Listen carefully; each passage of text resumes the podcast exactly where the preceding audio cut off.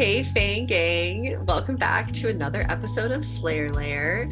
Today we'll be talking about season one, episode 11 Out of Mind, Out of Sight. We're your hosts, Jen, Amanda, and Chris. In this week's episode of Buffy, we had a invisible student causing havoc for Cordelia, and she has to realize and admit that she thinks Buffy's awesome and get some help from Buffy. Yeah. yeah. I, I that was like my main takeaway, I guess. this was definitely another, I would say, like another after school special type of episode where like it's not a monster it's a girl it was science it was science. It was quantum physics. Yeah. I actually specifically made a note. I made notes specifically for both of you of parts that i was like oh jen and amanda are really gonna like this part. Um wait so is spoiler. this the first sci-fi episode? I mean i think so because everything else is I feel like has. Well, there was the computer one. There's the one where the internet is attacking That's everyone. True. That was a demon, though. It was a demon in it was. the net. It was a demon in the net, though. okay, so that okay, that where do you draw the line on that? On yeah, that yeah, that's interesting. Okay, so soul in computer. Yeah, be because there also was. Demon. That's when we met the what was her the like what was oh, Miss Calendar, Calendar. Miss Calendar. She okay. called herself like a it was like techno a tech, hacker yeah. or something. Techno Wiccan or something. yeah. Something. I guess that was a little sci-fi, but yeah, this was much more sci-fi. So yes, but I do think it had strong um, after school special vibes. There was a lot of like anti-bullying happening. Mm-hmm. Yeah, there was oh, it was really uh it's weird because it had moments of being touchy feely and then it would go in like a totally different dark direction of like humor because of the bullying. So I didn't know what to feel half the time. Yeah. Um, and so I just actually want to point out that the director of this episode, um, and I'm going to try to pronounce his name correctly, but it's Reza Badiyi, and he is an Iranian American film director, and he actually developed the opening montages for the Mary Tyler Moore Show. Yes, wonderful. And Get Smart, Angel. Yeah, and um, also he directed the 1981 movie of Mice and Men. Whoa! Wow! And then this episode of Buffy. and then this episode. Fabulous. Those Mary Tyler Moore shots got him all warmed up. So he was the one who gave us the classic Mary Tyler Moore throwing her hat into the air. Wow, legend. Yeah. Right? Legend. wow, that's um, crazy.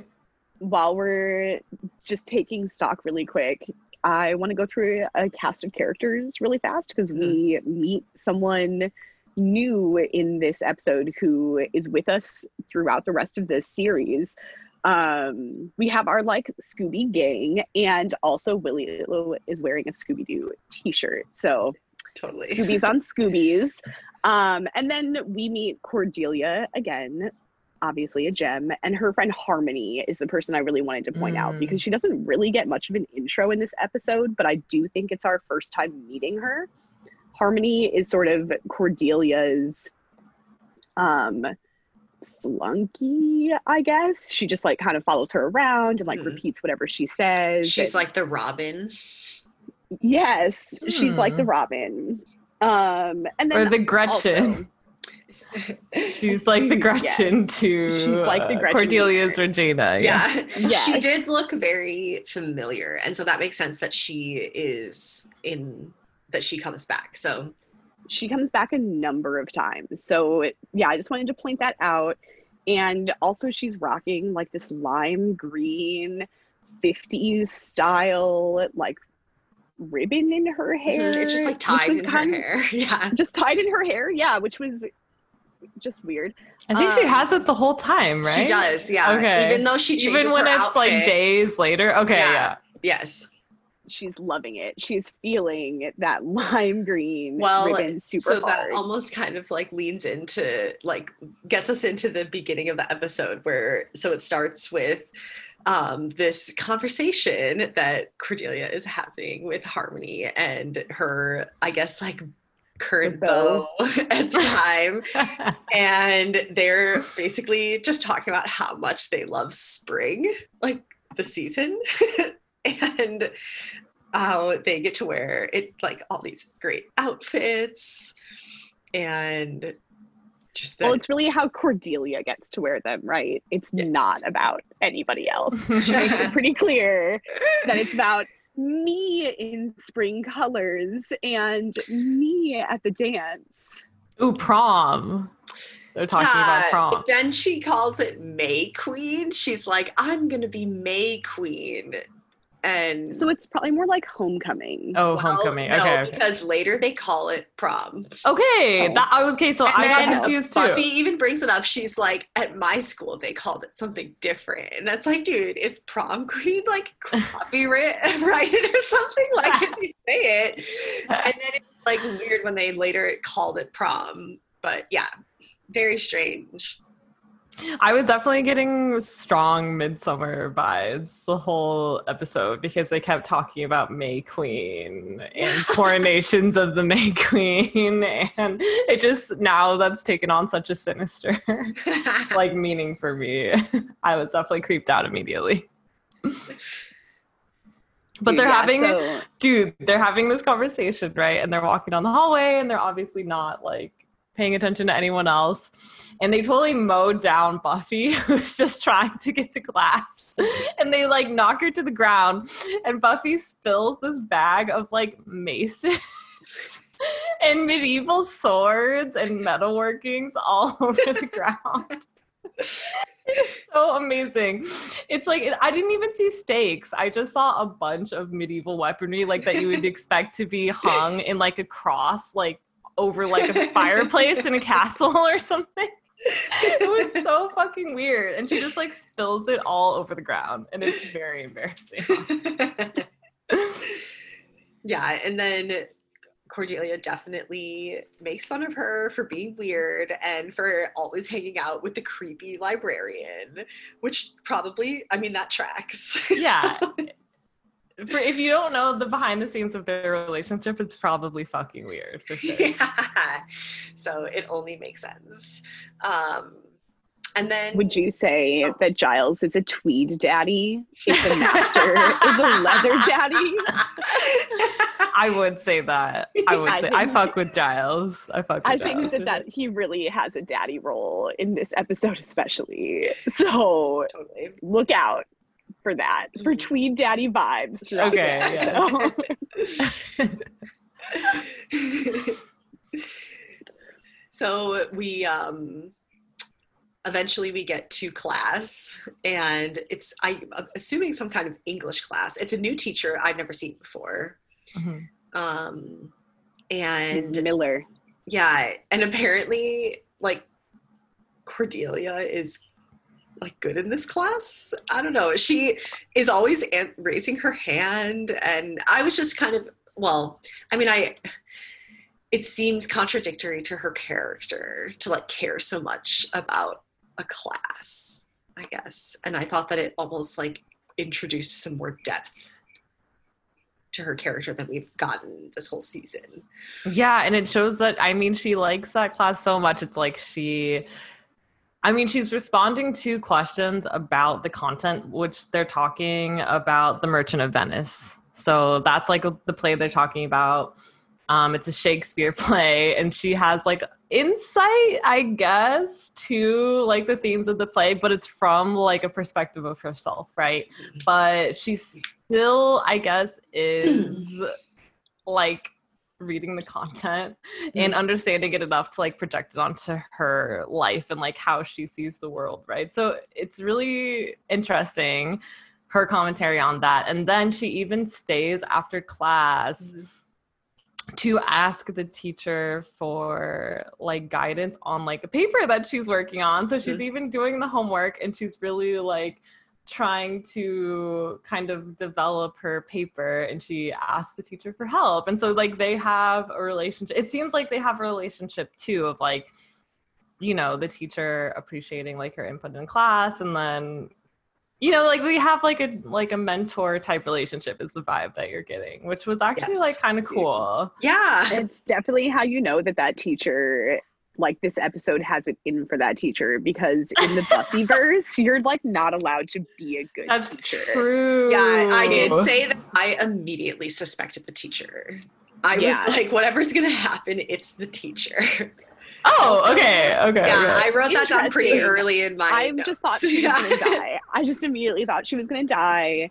And then also, I want to point out that in this, while they're discussing the Merchant of Venice, they specifically are talking about the anger of the outcast in our society, which is becomes clearly a theme of the episode as we continue forward and as we see what the like monster of the episode really is is just like the anger from an outcast in this like high school society Mhm. and i feel like that is that was that doesn't always happen in the show sometimes it seems like they're in class and the teacher says something that sounds like it carries a lot of depth but has nothing to do with anything i appreciated that this time it actually carried some weight in the themes that we see in the episode Yeah, I actually I agree. I spark noted uh, Merchant of Venice. It is not something that I had to read in school. I feel like um, it's reference like the pound of flesh reference. I feel like is like a culture cultural reference, but I don't feel like it's one of Shakespeare's like at least in my life like most famous Mhm. works and I looked it up and the fucking story is very like rambling and confusing in fiancés dressing as like lawyers to trick their husband. It's like very convoluted. But one thing that I thought was really interesting was, and it's like the character that they discuss in class is like the character of Shylock and how he is both a victim and of the villain of the play, right? So he's like a victim because he's like persecuted for his religious beliefs by another of the main characters, Antonio, but he also like seeks revenge, right? And demanding that he get a pound of flesh from Antonio at the same time. So I feel like yeah, it's a lot of super deep foreshadowing in like this two minute like clip of class.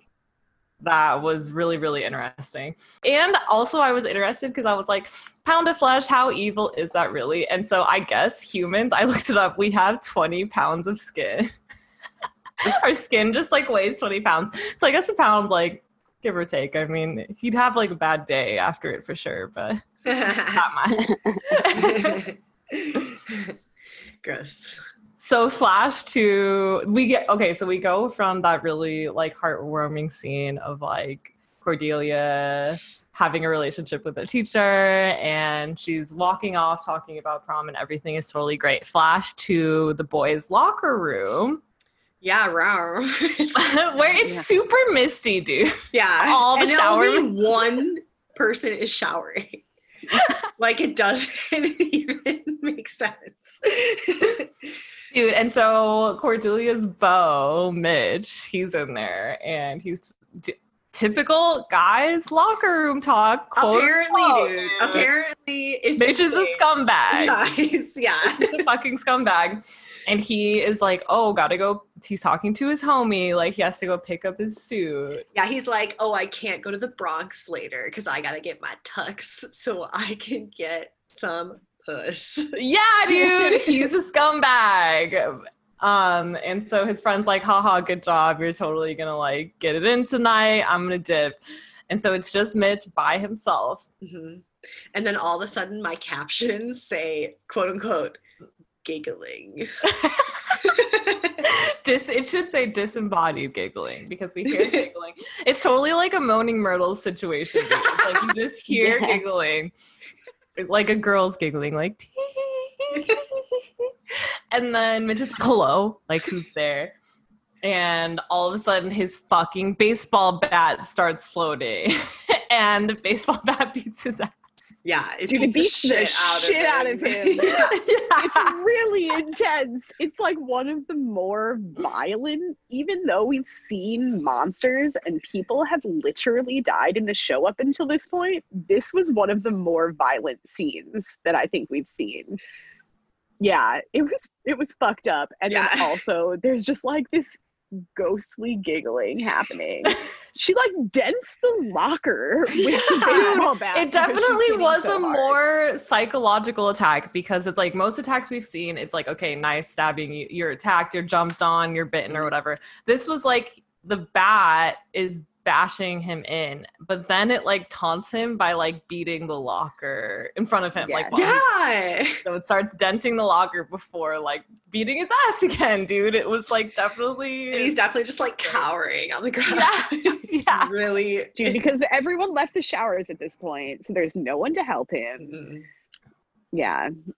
Okay, so yes, Mitch so now we know what the fucked up. episode's going to be about at that point. It's disembodied, ghostly. Yeah. Yes, so, we know that mm, that's it because that's when we get the second intro. So Nice. it's Yes. obvious that this is going to be the main like monster or antagonist at least as far Mhm. as we know for the rest of the episode.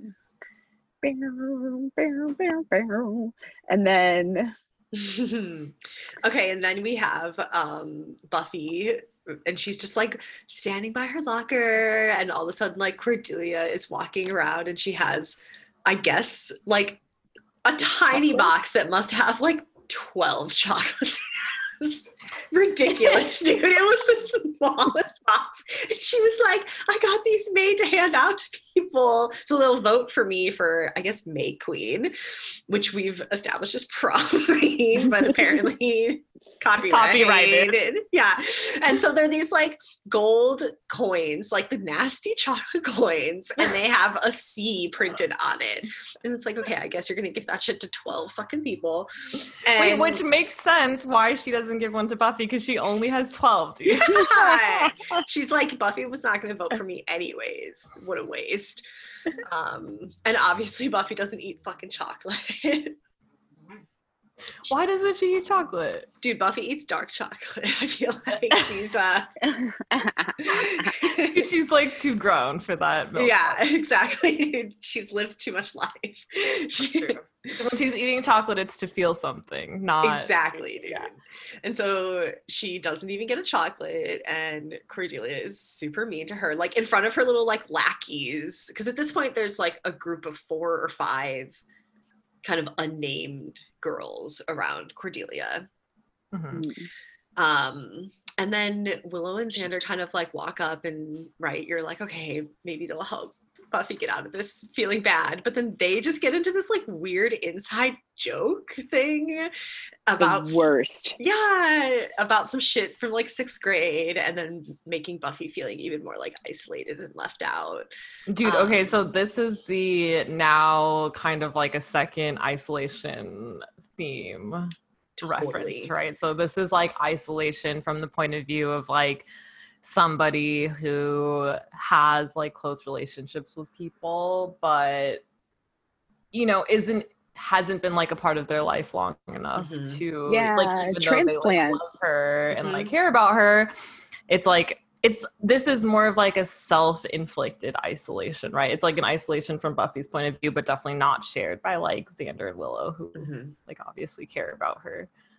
Um so yeah, Buffy is definitely not only did she get her bag of medieval like sex toys knocked to the ground this morning, but her friends have like this inside joke and you can tell like she's just having like a really bad morning, like emotionally, Totally. like mentally. Like you can tell she's like not doing very well this morning and she's feeling sad.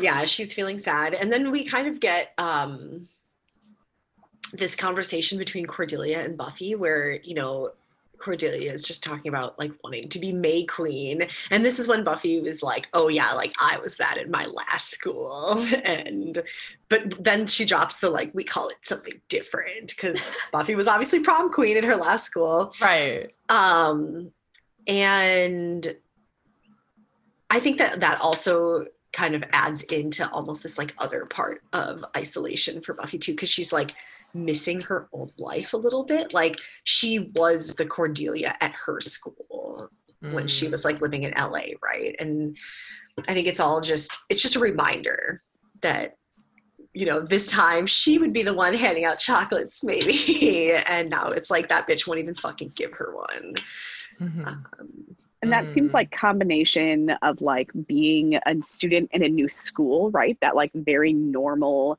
human struggle that we kind of love Buffy for, as well as this like supernatural isolation Mhm. from like being the Slayer and like Mhm. literally not being able to be understood by any of your peers because you're a fucking superhero. So you can like bend over or like jump over fences that are 20 feet high without bending your knees.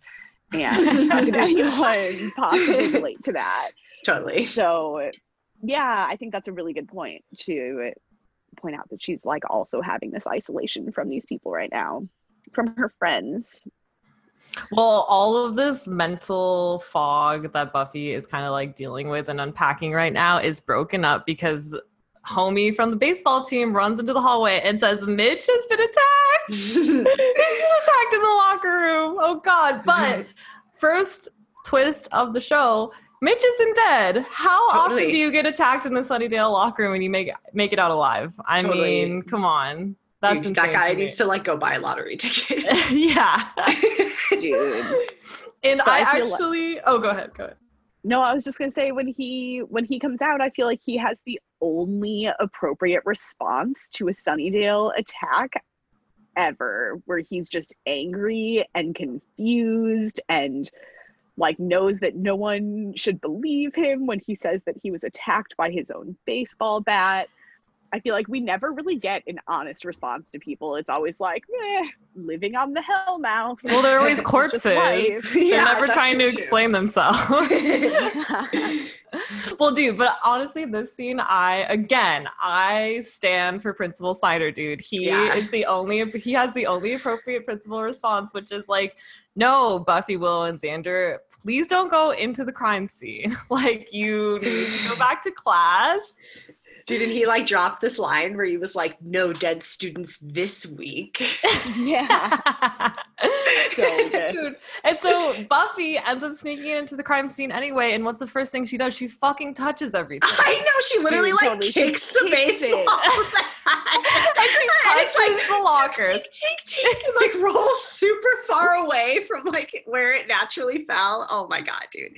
But also, like anyone was gonna fucking go in there. and- Also, yeah, yeah. Sunnydale PD is nowhere to be found again.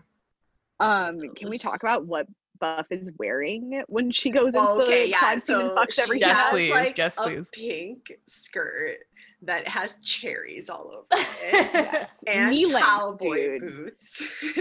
These like No, I think they're like boots. they're like knee high cowboy boots. They are. though. They are yeah. knee high cowboy boots, and then her yeah her skirt is like right above her knee, and then she just has like you know like a little classic white V neck tee to go over it. It's very like I definitely wore that outfit. That's literally what I said when I was watching it. It was like I owned that outfit for sure. It's so 90s. that skirt. I love Oh it my so god, much. yeah, very good. Awesome. So she's in there looking cute as fuck, but like messing up the whole crime scene. not giving a fuck. And then she like closes all the locker doors, right? So all these locker doors DNA everywhere. Yeah, and she just like closes them all. And then there's like a message written on it, which in I don't was it in blood?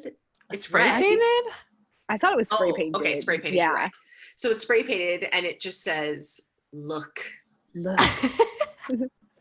Like that's it. That's it. so we obviously have someone who is really into arts and crafts who, which will become a repeating theme Totally. Sure. Yeah. Yeah. So the back at the cafeteria, the gang is like talking about how Mitch was attacked. and so they're eating lunch with giles like in the cafeteria dude I'm telling you, their relationship looks sus. yeah dude Like, like, for sure. teachers go and eat in the faculty lounge it's yeah. Anyways. So they're Yes, talking they're about the cafeteria. They're kind of like spitballing ideas on like what it could be telekinesis, invisible creature, ghost. Mhm. I really liked. A poltergeist specifically because it's someone who's like violently throwing or you know like there's a more violent energy behind it. So yeah. dude. But if it was a ghost, like how many ghosts would there fucking be at Sunnydale High? There are so many dead and missing children in this town, dude. Like if you have to worry about one ghost, you have to worry about fifty ghosts for sure. So I feel like I feel like I feel like it's was like, never no. no, I feel like that's never addressed. I feel like there's a potential for there to be ghosts. They live on the hill now. Totally. There's definitely ghosts there. It's just not this episode. Not this episode. You end up finding out. But um And this is when I was like, it's got to be the history teacher. She loves Cordelia. And I was like, and she heard Mitch talking about getting it in. Oh Yeah. my god. So I was totally like, this is this is where I sus- I suspect the teacher. And I'm thinking like Cordelia is like all of the points that she made. I felt like didn't really make sense. And she is. I think that. The, the teacher has like a weird like crush on Cordelia, and so that's why she mm. attacked the the BF dude. So yeah, this is where I stand at this point in the episode. Well, the gang does not suspect the teacher, and their plan of action is to compile a list of all the dead kids. And I am feeling like the list would be 100 pages long. Right. and it would not narrow things down. If anything, it would widen the number of suspects that it could be because there's hell missing and dead kids at this school. yeah, they would just learn about new open cases probably that they didn't solve. yeah. um, but they also are like, we should ask Cordelia like what she knows because like it's her boyfriend or whatever. So let's go see if she knows like what's up or suspects anyone. And then Cordelia is walking with her friend Harmony. And basically, she is like, dude, what am I going to do about my like prom pics? And she's like, maybe I can get someone to airbrush them because my BF's face is fucked up because he just got beat with a baseball bat. So I'm not gonna lie, if Ian gets mugged or something before the wedding, I'm definitely gonna be like, uh better put some ice on that shit. These pictures are expensive. Come on. Dude, totally. Um, but yeah, they could Photoshop them, I'm sure. Okay, yeah, that's Yeah. true. That's true. Color correct. And so this is when I was like, okay, so they're calling it prom because she calls them Oh, that's where they call it prom for the first time, and I get confused. Yeah. totally.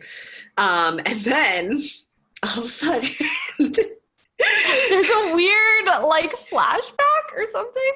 yeah, it's a weird flashback. It's almost like sepia. it's like a weird 90s sepia. like, it's like show not quite you- sepia. Yeah. to show It's you that just it's like back in time, but not that much back in time. Totally. Oh yeah, it's not like Only a little bit. 1800s. It's like yeah. 18 days ago. yeah. and so it's like essentially the same it's like the same place, you know, Yeah. like the okay, and it's this memory of the, in the same place and it's Cordelia talking to Harmony and she's saying that you know, oh, this Mitch guy, if he makes the varsity team, I think I'm going to try to go out with him so I can become May Queen. Basically, it's like she, her plot. Um, yeah, and then it's like it's like you it's like a first person camera, right? It's like it's You definitely realize- a POV. Dude. yeah, you realize it's someone watching them talk about this because all of a sudden they look at the camera and they're like, um, excuse me, like what do you want? and that's like where the memory ends. Which I almost feel I feel like it's valid, dude, because it's like she's kind of laying out like Just a standing there. pretty fucked up plan. yeah. It's like, like, what are you doing listening to my plan, dude? You're not part of this. So right when the memory ends, Buffy is like approaching Cordelia to be like, "Hey, you know, she's like, "Hey Cordelia, can I ask you something?" And they have the exact same reaction as in the memory. They're like, "Oh my god, it's Buffy. What the fuck? Like why do weirdos always approach me in this fucking courtyard?" and just as they turn around, Harmony fully gets shoved down the stairs. Like so, So many hard. stairs, dude. There must be hard. like 40 stairs. it's a huge. You like hear the air stopped herself, escape out of her. Yeah, and they're Like, like, that's how hard she cement, like outdoor stairs. You know? like I really thought that she was gonna be dead, dude. the stairs Dude, are but so no. long. really she just breaks an ankle and Oof. she's like chill as fuck about Yeah, it. she's, like, not even like, I oh. think my ankle is broken. and it's like, dude, what the fuck? How are you a main character in this? Like, there are so many good like screams that random side characters have and shit, and you can't even. Yeah, I was disappointed in Harmony in, in this moment of her broken ankle. I did not buy it. This wasn't these obviously weren't the lines that she read to get this part because Yeah, it's for not sure. It's- believable at all. Season one, season one. So Yeah, that's true. That's true. And not the best so- acting out of anybody. she is definitely like someone pushed me. You know, Mhm. she's like, I felt And there's hands on giggling. me, and there's giggling, And, and, there's this like time full on cracking. my up. caption says "girl giggling." Oh. So now they've gendered the giggles at this point. Wait, so Buffy hears the giggles Yeah, And she follows Buffy it. hears and follows the giggles. Into the And music into the ceiling. And okay at this point i want to just like take a pause. So the um she hears the the you know she hears the giggling go into the ceiling and then it says like footsteps. So she hears giggles and then footsteps and she looks up right it's in the ceiling. So one time when i was in high school this kid got into the ceiling of the high school dude and would not come out and they had to like stop classes and use the like pa system to like coerce him out and it was just like michael it's time to come out now. like, it's, you know, come down. Your mother's here to take you home. And it, dude, it went on for so long. It was like a whole half a day of school, dude. Like, this kid was, and like the fire department had to come. Okay, wait. So, So describe random. Michael. Did you know this kid? I'm not going to describe him, dude. Okay. Fucking legend. Fucking legend. Yeah. okay, so that Okay, like, wait. brought me back to that so hard when the footsteps happened in the ceiling. So I just had to share that. It's weird how topical that was for like a moment in your life. Like that's that's never good. So, side note, previous episodes where we're off book and we're not in like the master timeline, like the main timeline, and we have these like one-off like goosebumps episodes. This was the first episodes where I was getting strong X Files vibes, right? Which takes us back to like, okay, this is like feeling way more science fiction-y Mm-hmm.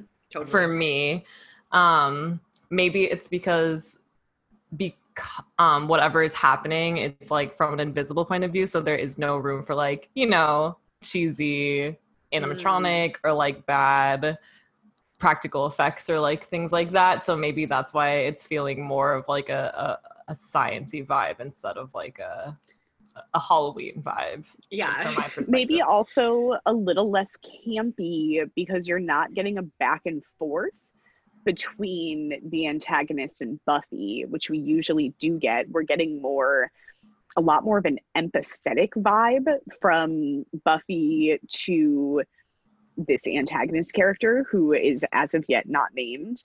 And also, though, to like Cordelia and to like herself, and a lot more human to human connection happening instead of, yeah, like a lot of one liners and back and forth Mhm. between Buffy and whoever she's fighting. Yeah. Dude, and this X Files vibes carries into the next scene because the next scene is like, okay, the gang, they're talking. Buffy's telling them about how she went into the music room, and it's definitely not a ghost because whatever she was chasing bumped into her. And she said it wasn't cold. Yeah. So, So, it's not a ghost. not a ghost. Yeah. And we have in the background of them talking are like men in black suits. Dude, there are a totally men in black. And there's a, they were like, did Cordelia hire these people? Because Cordelia's like giving a little at this point, she, I think she's won, right? And or is she accepting that she won? Yeah, when she's Uh, like on yeah. that stage, she's won already. She's like definitely standing at a podium and she's like saying Yeah. thank you. And then the Men in Black are like standing, kind of like almost like they would be like security for that. Is right? Yeah. Mm, Is what it seems like. And so yeah. They're also realizing that Cordelia is the common denominator, at least between Harmony and Mitch at Yes. this point. Totally. So Buffy decides to later that night go back to Sunnydale and she has on an all chocolate brown outfit. All That leather, is dude. fucking incredible. Yeah. It is so it's like a brown leather pants, right? Yeah. She has the brown leather like chunky heeled boots. She has a brown leather jacket on and then like a lighter brown tank top, like Yeah. tight tank top underneath. It is so fucking amazing. It's amazing, dude. And like, okay, so she goes to the school because Cordelia is going to be there, like working on her dress, and so yeah, and that's Which what's happening. so it's weird. so weird. So Cordelia is there. The school is empty. It's at night.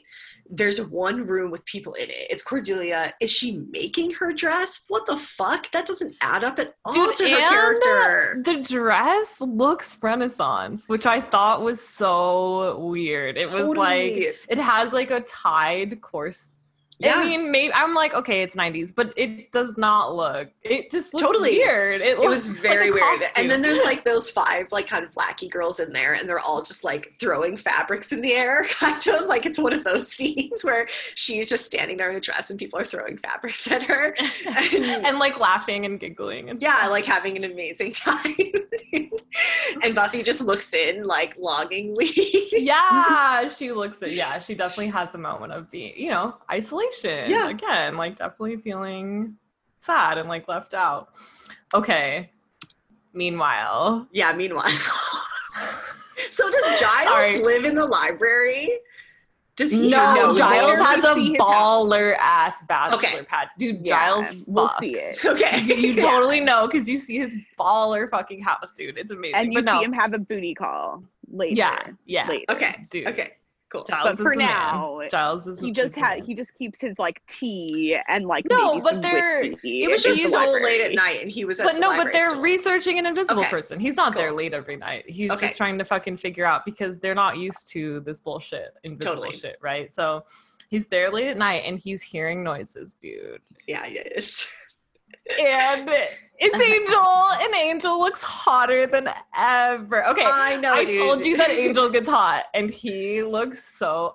Is it because season one took like two years to film or something? Because he looks fucking different, and he looks amazing, dude. He looks so fucking good. I'm sorry, let me just gush for a second. He just fucking looks like he got older or something. I don't know, but he looks hot as shit. I was like, oh my god, it's Angel. Dude. Yeah, it's felt like it had been a, a while.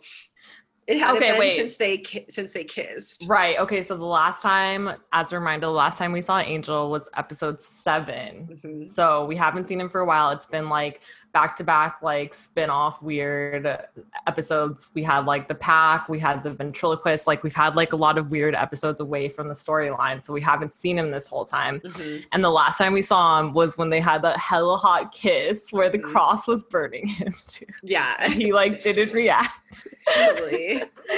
Um, and they said goodbye. hmm So that's where his relationship with Buffy stands when he all of a sudden like shows up. Dude, and then he is there, and he totally can't says he can't be around Buffy, and it's because he loves her. And Giles eats it up, dude. He's like, he likes that poetic shit. yeah, he's like, it's poetic in a maudlin way, sort of way. Yes. so good. Maudlin's such a good word. As usual, Angel is coming with no information at all. Yeah. He just showed up hmm. to be like the master's planning something big.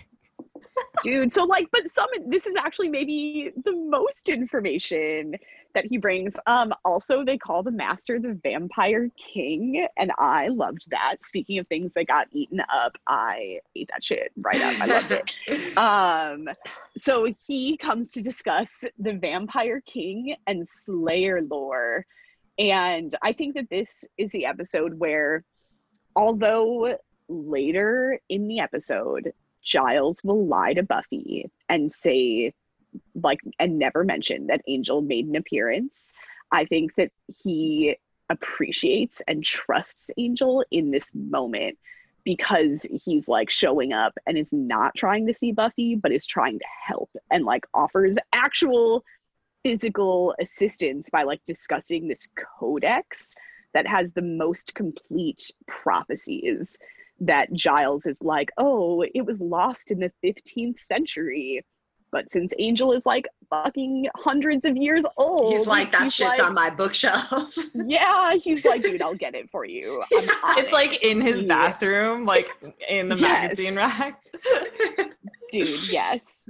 So it's like kind of an, I, I feel like this is, even though, dude, I did not get, I did not think that Angel looked any different. I do appreciate him as a character and I appreciate him in this episode. I feel like he really grows on you here, where he you like really start to see how his relationship with Buffy is going to be hella fucking complex, and how want Angel to he... grow in me. Ew, you want him to enter you soft? Yes, I would allow that. He's so hot. oh, okay, wait, yeah. wait. And wait, also, like this was an angels in the gang now to yes too. like that was like uh part of the me, this was a now. big moment for that too dude i feel like yeah this is a big episode i feel like there's a bunch of people that get folded in in this episode and you kind of see that they're going to be like part of like the team um it's like a lot of foreshadowing of what mm-hmm. the gang is like eventually going to become right but First of all, Christy, you're so wrong. He looks amazing. That's all I want to say about that. Um, it's upsetting that you don't agree, but we're about to talk about the hottest person in the episode soon. Oh yeah. Okay. So, okay. Wait, wait, wait. Really quickly before we get to the hottest person in the episode, um, I'll say two things. So we're clarifying that the Pergamum Codex it has the role of slayers up to the end years. What that means, I'm not sure if it means like to the end of time, to the end of days, their role in preventing the end of days. We need to like learn more about that, but we know that that information is in this codex, which Angel says he that he can get. Mm-hmm. I feel like it was an interesting play by Angel to offer Giles like the one thing that you know is the way to Giles's heart, which is like uh lost knowledge. yeah, totally. about the Slayer. So I also, what if Angel move. thinks that maybe there's some info in there about how Buffy falls in love with a, cursed vampire and, oh, and, gets shit. to like be with him, and so he's like, maybe the secret of how I can be with Buffy is actually in that book that is. Per- Oh my god, it would Slayers. It yeah. would be right. And then we get um isolation from a vampire's point of view and how he talks about um, because he doesn't have a reflection in the mirror, right? And so he tells Giles, you know, Giles is like, we're hunting an invisible person. It's kind of like out of my job description. I don't, I'm kind of like out of my depth here. And Angel's like, looking in the mirror every day and seeing nothing there is an overrated pleasure. so he obviously is sad that he's a vampire. He's so emo. Yeah, I know. Oh my god. Yeah. Yeah, he is. okay, so now another sepia. Another sepia memory and the yeah. big fucking reveal. Christy, take it away. All right, thank God, dude. We can finally talk about how this is the Clea DuVall episode because that's really all it is. It doesn't even matter the angels in it. So finally, we get we actually get an image of our antagonist for the first time in this flashback, and we see Harmony and Cordelia and her like group of like quote unquote friends because I feel like she doesn't even really like them, but her crew is all in the mm-hmm. bathroom and they're talking shit about this teacher and Clea DuVall is there. And okay, awesome. So this is where I want you guys to Google Clea DuVall because listeners, if you watch this episode, you'll have a moment if you've seen anything in the 90s of, oh my God, I know this girl. Dude, she was so, in the faculty. She's all yeah. that. Can't hardly wait. This queen was in all of the 90s films that yeah. you can Dude, remember. Every single thing she is the burn victim in Girl Interrupted, and she's also in fucking But I'm a Cheerleader, which is gay bait. Classic, She yeah. is gay bait in this well, episode. but I don't think that "But I'm a Cheerleader" was gay bait. They're No, all actually Duvall is gay. bait. Okay. I think Clea DuVall is gay bait. I feel like, yeah, I fucking, I fucking loved her in this. I got so excited. So I I, just want to realized point that's who out that um she was in this episode of Buffy like before she was in any of that. Cool. Ooh. Mhm. Well, she was amazing in this. So this was like her intro. Absolutely amazing in this. everything. I was so excited when the memory has her. And it's interesting because the last scene ends with Angel talking about not having a reflection. And this memory opens with Claire Duvall looking in the mirror in the Mhm. bathroom at herself while simultaneously being ignored by Cordelia and Harmony. She keeps trying to like add to their conversation and she's either completely ignored um, or like shut out of the conversation explicitly like as if that she is like invisible kind of is like kind of the the vibe that Totally. we're getting But it's also, also her jokes are hella good too. I guess, but also it's like you're not part of this. Like I get it, you know, Yeah. like you're you're not our friend, you know, and I get that they're like mean or whatever, but But duh. they walk up on her too. She's already standing there, and they like crowd around. They walk her to the and start having this conversation. They like walk to the all the, sink. sinks are next to each other. You know, it's Yeah, a small I'm not Literally standing in excusing their reaction. I'm not excusing their reaction, but I agree with Jen on this. If we were having a conversation in the bathroom, and some person who we do not are I guess friends no, because they'll claim they they claim to not even know her, right? Yeah, which that part of is why she feels in- yeah, in- Yeah. invisible. but it's also like, dude, this is I don't know. Yeah. Actually, I feel like this has happened to us, and Jen is always the person that lets that person come into the conversation. yeah. I think so too. I definitely like talking to strangers. I know it's like my worst nightmare. okay, so now we get to this amazing part where Buffy is outside and she is wearing this like scarf as a choker. So it's like this thick, like fabricy scarf, like a summer scarf, and it's tied around her neck just to be a choker. And it's I've never seen anything like it. It looks so amazing. And then she has these crazy thick sunglasses that are kind of like those almond shaped, like classic 90s almond shaped glasses. Yes.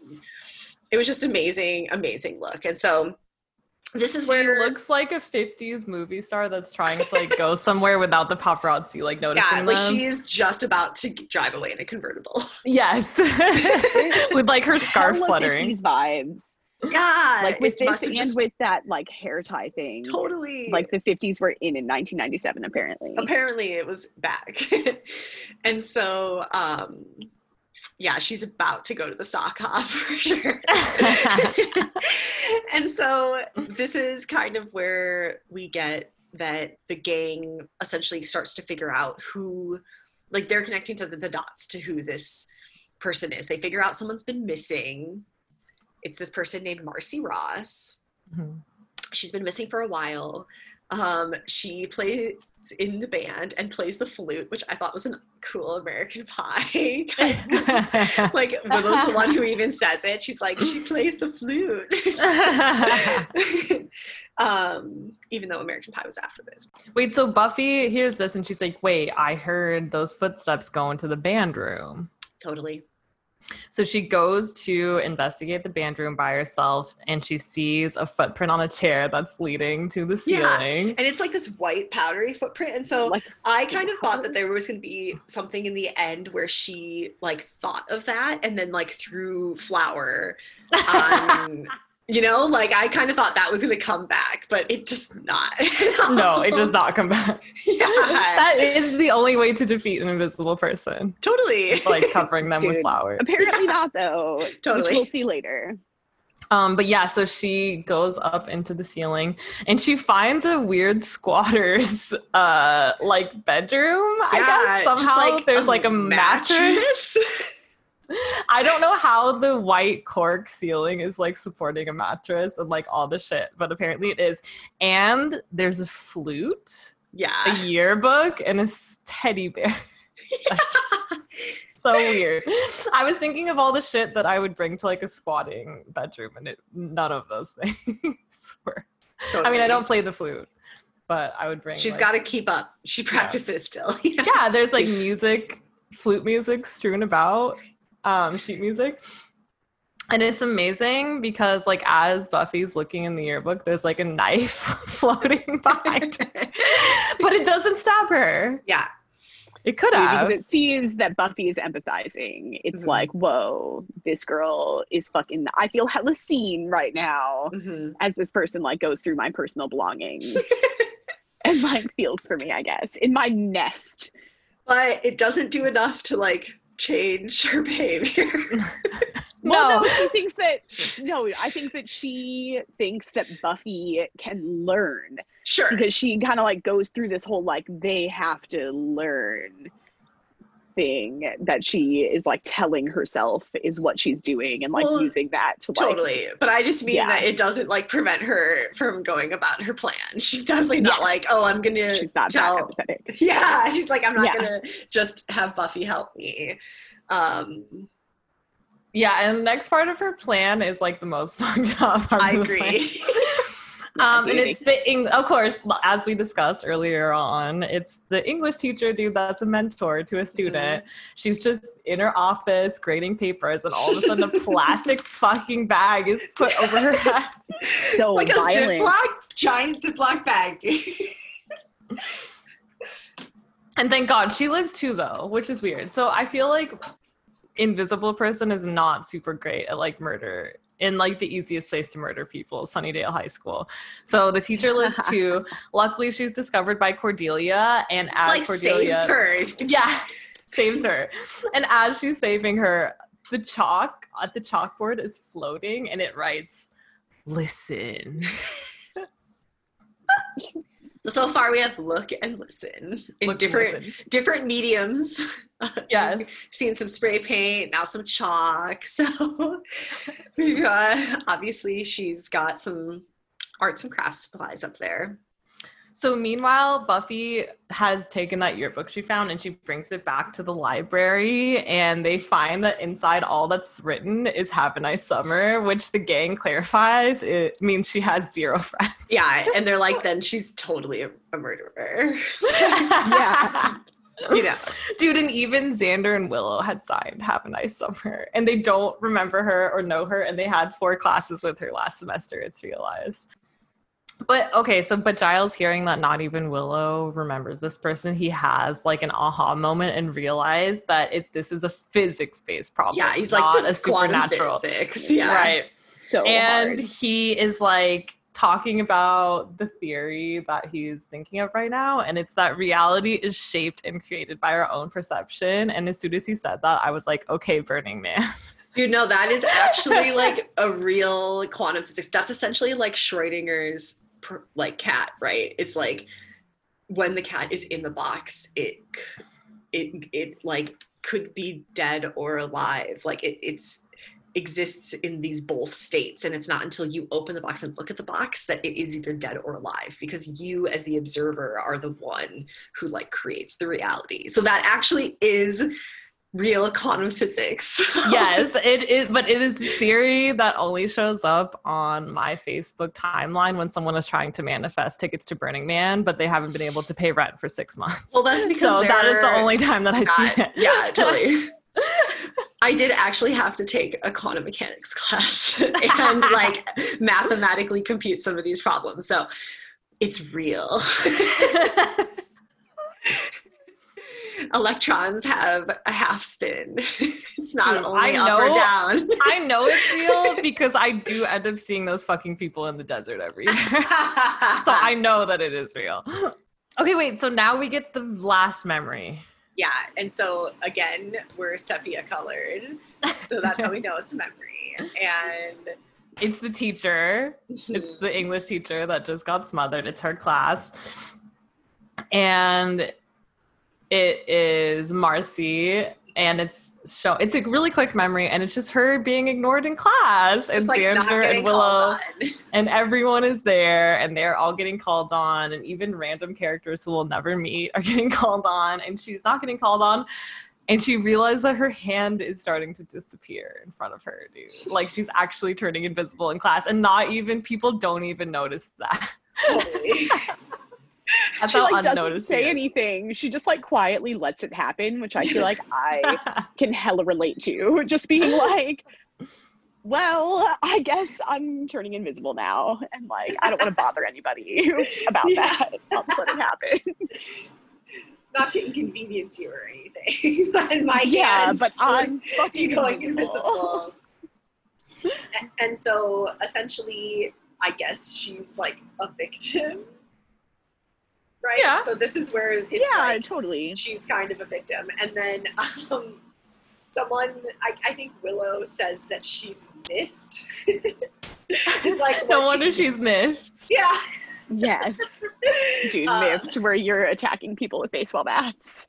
Yeah, and Knives. choking them out with bags. yeah. Jesus Dude. Christ. and then so who walks in? cordelia Cordy. Comes to the library, dude. Yeah, because Dude, and she wants to ask for Buffy's help because she saw that Buffy has a bag full of weapons. yeah, Yeah, she's dude, like, which is genius. she's like, I was hoping you were in a gang. Dude, which is like honestly more than anyone else has bothered to notice about Buffy. Like she literally dropped her mace on the ground. and Multiple everyone's maces like, fell out. this is fine. This is fine. But Cordy at least was like, this bitch is in a gang. And I And you would think- me. you would think that Cordelia, seeing that Buffy has all these weapons, like that you would start being nice to that kid in school. But she still risks it. She's like, Yeah. whatever. I'm Dude, still gonna be a cannot help bitch. the social ladder is too important. Yes. Dude and so buffy is like what basically like oh so n- what? Now you want my help? And then cordelia this is when cordelia says please like i have no one else to turn to. And it's at this moment that giles like offers cordelia to sit down with the group right? So i feel like it's like a foreshadowing and like it's like a myth like um a metaphor for like okay like here like please join us Totally. like, join this conversation Especially because they immediately are like, it's this invisible girl. and she's not Like, surprised all right. She doesn't There's even know about the Hellmouth. Dude, she grew up there. She knows something. Dude, And she- meanwhile, Marcy is losing her mind in the ceiling, muttering to herself about teaching lessons to people. and she's like grabbing rope and like Dude, yeah. um so the gang's plan is to lure they know that she's after Cordelia, obviously.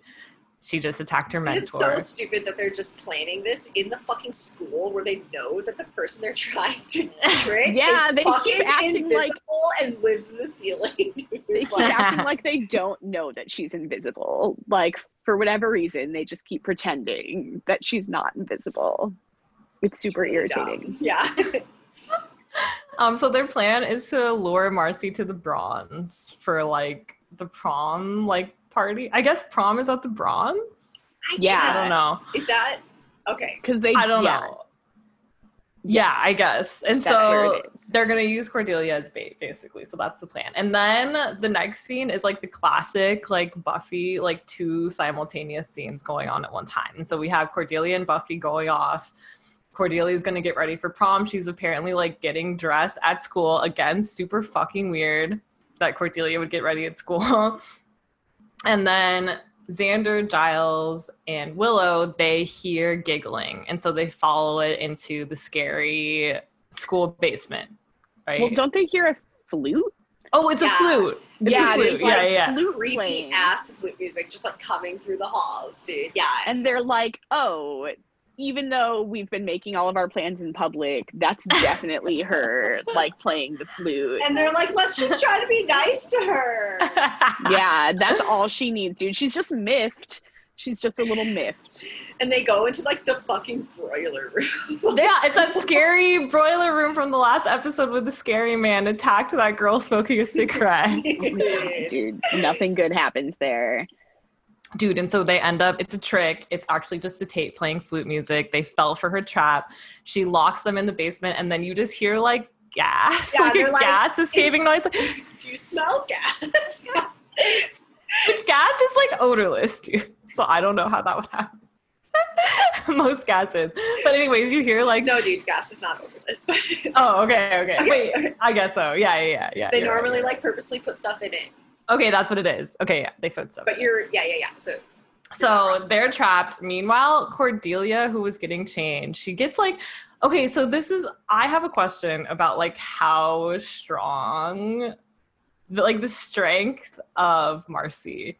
Because somehow Oh. Cordelia is like pulled through the ceiling, okay, yeah. I, totally, which I thought yeah. was weird. And I feel like I guess she has pretty- that rope, dude. And also, she's pretty tall, right? And so, remember when Buffy was in the ceiling and how she was like crawling around on her knees, right? Like it's not that big. And so when Cordelia, so there's this scene where Cordelia's changing, right, and the door is closed, and then Buffy opens the door, and you just see her legs going up into the ceiling, but like straight up. She's Up. not sideways.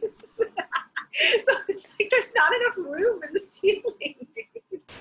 She can't just go straight up.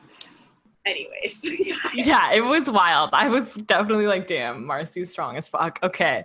And so um But before that, they were kind of having this like Buffy and Cordy were having like a heart to heart. yeah, like a very, again, a very after school special. It's hard to be popular. None of my friends really know me kind of talks. yeah. And it's like, it is, I think this is the episode where, like Amanda said, where like Cordelia is becoming part of the Scooby Gang. Or, it, you know, it's a slow process, but it's starting with this episode. It's starting like her and Buffy's relationship really changes in this episode. And this conversation where she like opens up and kind of shows some vulnerability to Buffy, I think is a huge shift in her character arc. Dude, and it's one more perspective on loneliness mm-hmm. from like a different character's point of view and like how it can be different for every person, like even the most popular person now, right? Like, so a perspective of being constantly surrounded by people, but still feeling like alone. And actually seeking out those people, like knowing that there's really no like emotional like return in like her friendships, but preferring to feel alone surrounded by people than like alone because she actually is alone, which is like a deep. Um, which is like that's like a deep thought for Cordelia, right? To, Totally. like admit she that to has herself. a she has a line where she says it beats being lonely all by yourself and her delivery like charisma carpenter is probably one of the better actors in this season and the delivery is very good and it's super heartbreaking and you do you do super feel for her i just couldn't shake the cheesy after school special feels around especially the cordelia talk around being lonely Yeah, Mhm. totally. and so yeah, so she um, is in pulled up In the squat. vertically up. Well, yes, but so Cordelia gets like right. She's vertically pulled up into the ceiling, and so Buffy has to go save her. So she does this like Olympic fucking like Bar whole- routine. Yeah, totally. She like she, with no momentum at No. all. like it's like with a few swings when i was really fit maybe i could pull myself up like up into a ceiling from a bar but she does it with no swing at all she puts her arms on the bar and then she is like in the ceiling and it is amazing yeah that shit was amazing. She punches through the door first and it's like okay like that door is probably pretty cheap wood. And like you're strong but you don't have to be superhuman strong to punch through like a cheap wooden door i imagine. But to pull yourself up into the ceiling like that Fuck yeah. That was some Buffy strength that we really saw. Yeah. Okay, wait. So speaking of super strength, so Buffy gets up there. She sees Cordelia's in the squat. She's like laid out on the bed, passed out, and then all of a sudden she's punched so hard that she like goes flying. Again, I'm like, how strong is Marcy? That was like a vampire strength punch. And she And falls through the She ceiling. falls through the ceiling. And it's like, dude, you've been sleeping up here and crawling around here for six months. like, Yeah. so Buffy falls to the ground of like a classroom, and then you see like this in, this floating needle like float so slowly to Buffy's really neck. But Buffy completely could have avoided it. She just is like sitting so still, waiting for the needle to enter her neck. it was fucking amazing. Um, and so she's passed out, obviously, because she was injected with some type of like like something that was in a first aid kit. Because Yeah. there's like a spilled open first aid kit. So it's like, what fucking, what is this school nurse do that she has? Dude, the school nurse has to deal with some crazy shit at Sunnydale High. For very true. sure. She like needs this. But it's yeah, it is speaking of the Slayer strength or whatever, it is kind of crazy that like that it worked on Buffy, that her like Slayer strength doesn't require yeah, like, like, the same much. amount of chemical. Yeah, maybe it Yeah. did. Because she Yeah. does drop later. Okay, so she obviously this girl knows that Buffy's the Slayer, right? Yeah, um, totally. She said they've been yes. listening. Yeah. Like, she's been listening to them. Yes. And so um, Cordelia and Buffy kind of like come to, and they're like tied with the rope to these like dope thrones In the bronze. Yeah. in the bronze. So she carried them there. Okay, again, I was thinking that how strong is this bitch? Because I thought the same thing. I was like, how did they get there? Like, how long have they been passed out? And I How didn't did they know get where there? they were. I didn't know they were at the bronze. I thought they were in like the theater. Oh, I I, don't thought they were at the bronze. No, yeah. they're at the bronze. Okay. Yeah. It's like the prom king and queen I see. Okay. that they're tied to. Because there's like a curtain where we get like the best Learn. art and crafts project of the episode. It's glittered. It's glittered. So it's fucking glitter, glitter. Glitter writing. so it's all like shimmering and moving and stuff. It's pretty impressive. So we have l- look, listen, and learn. Look, listen, and, And learn. this is where we find out that Marcy thinks that Buffy is like like worth saving or can like be taught this fucked up lesson that Marcy thinks that the students need to learn and she is going to teach her this lesson by making her watch Cordelia get mutilated in front of her. Yeah, at first I thought she gonna was gonna like her. take her face, but then Me too. I thought she was gonna take her Because she like rolls out all of a sudden like this invisible shaky cart with a towel over it. It's like and like rolls out, and then it, she fucking blows the towel off, and it's all this surgical equipment. And then there is just this floating syringe for like so long, like it's there for so long, and she's just like holding it in front of her face. And so, yeah, I totally thought she was going to steal her face. And then she just says that she's going to make sure she has a memorable, like, no one will ever forget your face. Uh, Yeah. And then, Fucking yeah, she says, He's this gonna line- fucking jokerify her fucking Yes, face. she literally says she's going to fucking make her smile big, dude. yeah. and that's when she says to Buffy, like, what are you going to do? Slay me?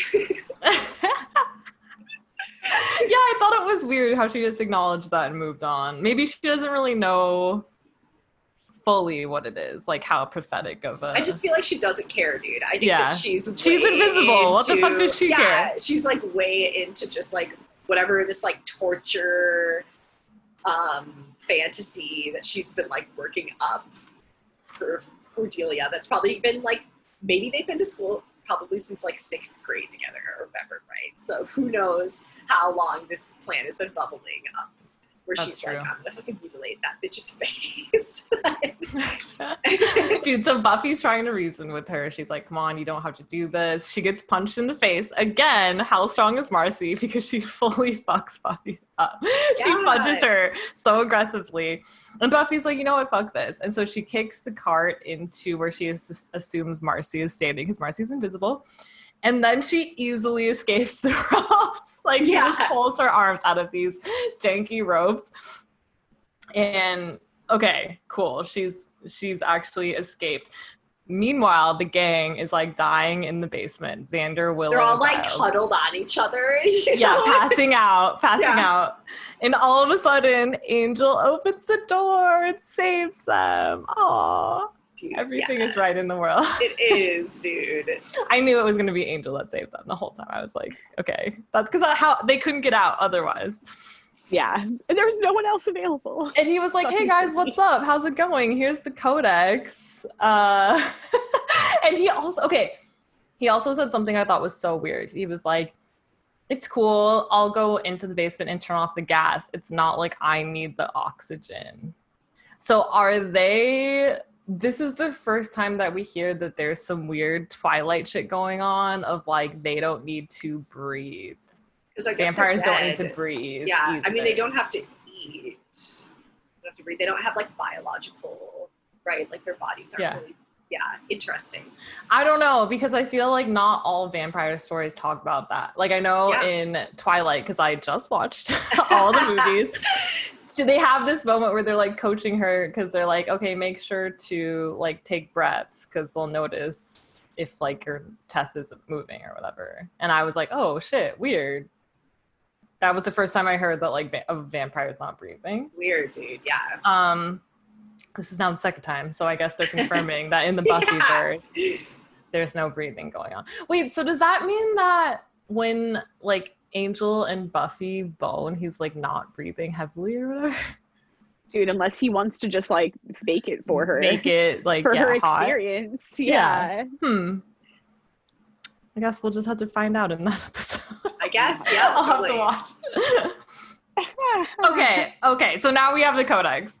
And so this is so okay. Back at the where Buffy is when so Buffy's loose, right, and she's standing, and this fucking invisible bitch is just like fucking. She's her. beating the shit out of Yeah, her. and she's like, "What are you gonna do? I'm invisible." And at this point is when I'm like, "Oh, you gotta throw the powder on her, like the footprint." like I just am like feeling it's gonna come together. But fucking Buffy doesn't need that shit. She just closes her fucking she eyes. uses the force. Yeah, So and just like senses her, dude. It was amazing. She Um, like I- listens for the change in wind. yes, dude. Yeah, I it was definitely really was cool. like, yes, when it happened, and like had a moment of like, dude, this is why I loved Buffy as like a younger person, and like what makes her, yeah, that moment where she's just so fucking badass. Yeah, it was very cool. There is definitely like wind blowing her like PC bun around. And her like swoop bang. It was like, Yeah. yeah. Um, there, it was a really cool scene how they kind of like fuzzed up everything around her, you know, so that you was. Dude, and she's actually doing one of if you caught it, she's listening. yes, Just like one of the messages. So she did learn a lesson. Yeah. Um, and so finally, as she's getting the situation under the control, that's when the FBI shows up. Dude, so wait, so Buffy kicks her into a curtain, dude, and that's like how then she's able to like see her, so she can like fucking finally take her. So now it's just a person with a curtain over their bodies at this point, dude. It's way less scary. Yeah, it's it's then it gets campy and funny. So then the suits come in, right, and they're like FBI, but they never show their badges, dude. Yeah, they do. Well, because they're men in black. One dude shows his badge when he says he's gonna take the girl, and Buffy's like, "Take her where?" And then the guy shows his badge and said, like, introduces themselves as FBI. But I don't know. It's not like she he like flashes it, you know. Yeah, It's not like she could take the badge number. it. Yeah, totally, dude. I thought that this was the creepiest part of the episode. dude. It's actually the most sinister, honestly, Yeah. because they They're take her. definitely like, we're gonna make her a um Or functional no. part of society. Yeah. again. yeah. Yeah, and they realize that this happens at other schools. I guess it like happens all the time. Yeah, which is also super dark. yeah. yeah yeah people are getting ignored all over and crawling into ceiling tiles yeah, Yeah. apparently. Yeah. Dude, and that's Dude. how things are resolved. And then the next day, Yeah, and then the next day we have Cordelia, right? She comes up to thank the gang, which I thought was very nice because she they did Buffy did save her. and um Willow invites her to lunch, which I thought was awkward because it's like she's not trying to be your friend. She's just saying thank you for saving my life, dude. You know, like don't jump it. Lunch is taking it a little far, and then yeah, that's in a very public place. We can't have that. dude. And then that's obviously what happens because all of the her little lackeys come up and Cordy has to then like pretend to be mean, I guess now. It was a kind of thing where she's like made fun of the gang, but it's totally like she like now it's an understanding that she is making fun of them because of like she, her social, Social obligation. Yeah, exactly. Mhm. And then the Um, episode closes in the best way. Yes. we have the FBI building or whatever, and they are like, you know, leading Invisible Marcy to a room, and she walks in, and it's like an FBI teacher that's teaching an invisible class. It's like, He's like like- have a seat, Marcy. yeah, And she, everyone like, welcome knows where to Marcy. Sit. Yeah, Yeah. she like Yeah, she knows what an empty seat is. totally. Amazing. And then the last shot is like her opening her book, and it's like assassinations and infiltration. Yeah, they're learning how to assa- become assassins from textbooks. And she's like, cool. yeah. She's definitely not upset at this No. turn of events. Okay, so the question I have for you after this episode is Is Marcy wearing clothes? And if you, if this happened to you, would you wear clothes? I feel like it's. I think she has to be naked, right? Because there's no re- reason why the clothes would change, right? Because when she got invisible, though, it was in that classroom and there wasn't like a pile of clothes. Dude, there who might have knows if been that she no one ran out or something. They don't really talk about it. It's like her hand started disappearing, so we don't know exactly what she Like went how long that process And took. when the cloth is on her, when that like curtain is on her, we see the curtain. It's not Yeah. like the curtain touches her and becomes invisible. Oh, that's true. But also, I don't know, dude. I feel I also feel like I would be surprised if like someone who went to Sunnydale High was comfortable enough with their naked body to like, you know? No, but it might and just also be- she like lived in that nasty attic. That's true. and there was no clothes to, up like, there. And in her footprint, it was totally a shoe print. Oh. She could be naked with just shoes. Yeah, to protect her If she feet. puts a tampon in, is it uh, just a floating tampon? It's just the string. oh, just the string. I guess, yeah. If it was a matter of necessity, it's like she has to be naked. But I feel like I would still. But I guess I wouldn't know. I guess I would know what the outfit looked like before I put it on. It's not like I could look in a mirror and see if it looked good. Yeah, Yeah, I wouldn't wear outfits for fashion, but I feel like I would still wear clothes for like, like you know, I don't want my puss to get dirty. Yeah. yeah Just stuff would 'cause get I'm in it. Yeah, Just you don't want to get like a clothes. UTI. from Yeah. stalking and killing people. so you could just wear one of those like Green Man, like. Felt like this was a good episode. I thought it got really dark, um, and yeah. What did? What was your guys's? Yeah, I think uh, this is. I think the next episode is last episode of the season. So this was our last dose of like the single episode storylines, and I think that um, Angel coming through with the Codex is kind of their way of like steering it back to the main timeline. So we're probably gonna have some type of big showdown with the Master. He's got a big plan. Angel's back on the scene. Um, I hope that Buffy has to kill that kid. chosen one, or wait, what's it called? the yeah, anointed yeah. one. The yeah. anointed, the anointed. yeah. dude yeah i feel like i i really like i really like the campy episodes the best. So this wasn't my favorite episode out of the season but i was still super excited about it. I still remembered it as an episode that i really liked and i thought that it was really cool and interesting that we had an episode where it's really just the violence and evil inside of a human being instead of like a demon or a monster. So I think that that was really cool, and I'm It's excited really like for the character driven. Like we haven't really had such a character driven like episode in a while, which is really cool. Like we finally, I think, are getting to the point where we know these characters well enough that they're like starting to really be able to flesh out their behaviors a little bit more. Yeah. Exciting. I'm excited for the last episode. Yeah, got some good foreshadowing. Season season finale. Cool. Well, thanks, listeners, for joining us on this journey. Um, we are excited to see you next week. Bang gang. Yeah, thanks for listening. Bye. This episode was created and recorded by Amanda Kelly, Chris Rath, and Jen Rath. It was edited by Jen Rath. Our theme music is by Daniel Nico and James Bassa. Thanks everyone for listening.